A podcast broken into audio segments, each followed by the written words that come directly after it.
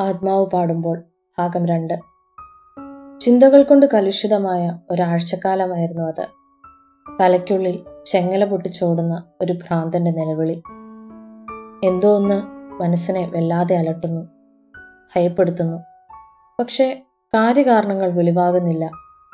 ചുറ്റിപ്പിടഞ്ഞു കിടക്കുന്ന തന്റെ ചിന്താശകലങ്ങളെ അടർത്തിയെടുക്കുവാൻ ഇരുളിന്റെ മറവ് പറ്റി കമലയിരുന്നു. മനോഹരമായ ഗസൽ സംഗീതം അന്തരീക്ഷത്തിൽ നിറച്ച് ഫോൺബൽ മുഴങ്ങി. പാതിബോധത്തിൽ സംഗീത സൗന്ദര്യം ആവാഹിച്ച് രണ്ട് നിമിഷം. രവി കോളി പിന്നെ പതുക്കെ ഫോൺ എടുത്തു. കമല മറുതലക്കിൽ നിന്ന് ഒരു സ്വരം. വൈമനസ്യത്തോടെ ഒരു മറുപടി. എന്തേ?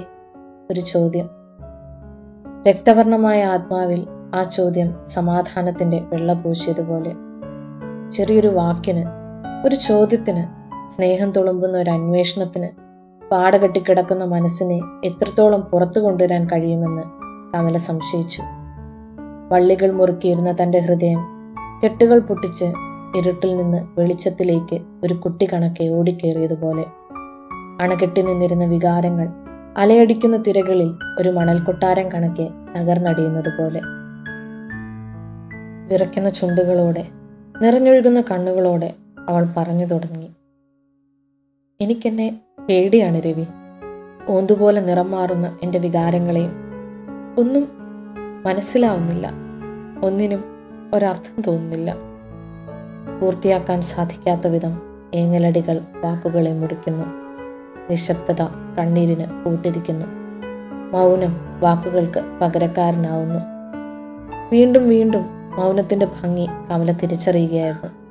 ഒരുപക്ഷെ കാച്ചിക്കുറുക്കിയ വാക്കുകളേക്കാൾ ആത്മാവിന്റെ മുറിവണക്കുവാൻ അവയ്ക്ക് കഴിയുമെന്ന് കമല മനസ്സിലാക്കുകയായിരുന്നു.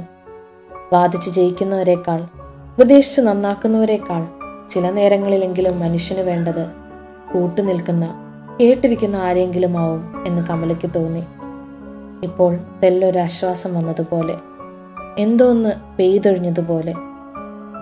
രവി കമല വിളിച്ചു. രവി വിളി കേട്ടു. നമുക്കൊരു യാത്ര പോവാം.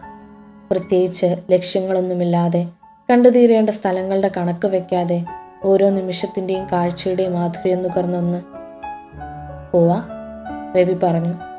ഓർമ്മകളിൽ സൂക്ഷിക്കാൻ നമുക്ക് മാത്രമായി ഒന്ന്